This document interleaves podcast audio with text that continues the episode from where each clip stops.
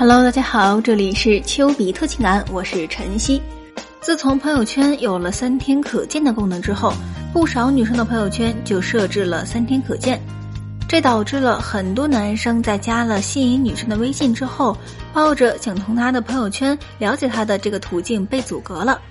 甚至于男生们都不知道，对于朋友圈三天可见的女生要如何引起话题和对方聊天了。如果我们追的女生的朋友圈总是三天可见，那我们应该如何做才能够真正攻进他们的心呢？下面我教大家几招：一、通过其他途径了解她。就算一个女生基本上不发朋友圈，但也并不代表着你就无法了解到她。想要了解一个女生，其实不单单只是从她的朋友圈去看她的生活状况，毕竟现在越来越多的人都不把真实的情况表露在朋友圈里。一个人的信息其实是全网发散式的，大部分的人不仅有微信，还有微博、网易云、抖音，甚至是美团外卖等众多的社交渠道。然而，这些社交渠道可以比只想呈现美好的朋友圈更能够让你了解一个人，更能去了解一个女生的兴趣爱好和价值观，因为你可以从这些社交渠道中得知她平时爱念叨些什么，他喜欢什么歌，他爱刷哪些段子，他喜欢吃什么。这些东西会更全面的，而且真实的了解到一个人。永远要记得，当你想要接近一个人的时候，要聊对方感兴趣的话题，而不是聊自己喜欢的事情。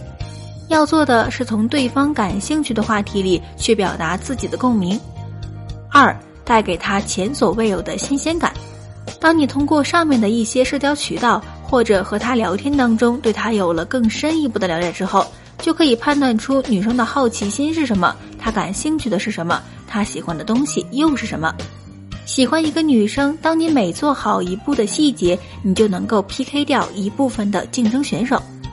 对女生而言，当一个男生带给她其他男生给不了的惊喜的时候，这个男生在她心里的感觉就和其他男生不一样了，也会让女生感到男生的特别，自然对这个男生的印象和好感就会大大增加。平时不爱发朋友圈的女生，也是属于那一类在别人面前比较文静内敛的女生。她们也从不轻易和别人吐苦水，向来都是喜欢把难过藏在心里的女生。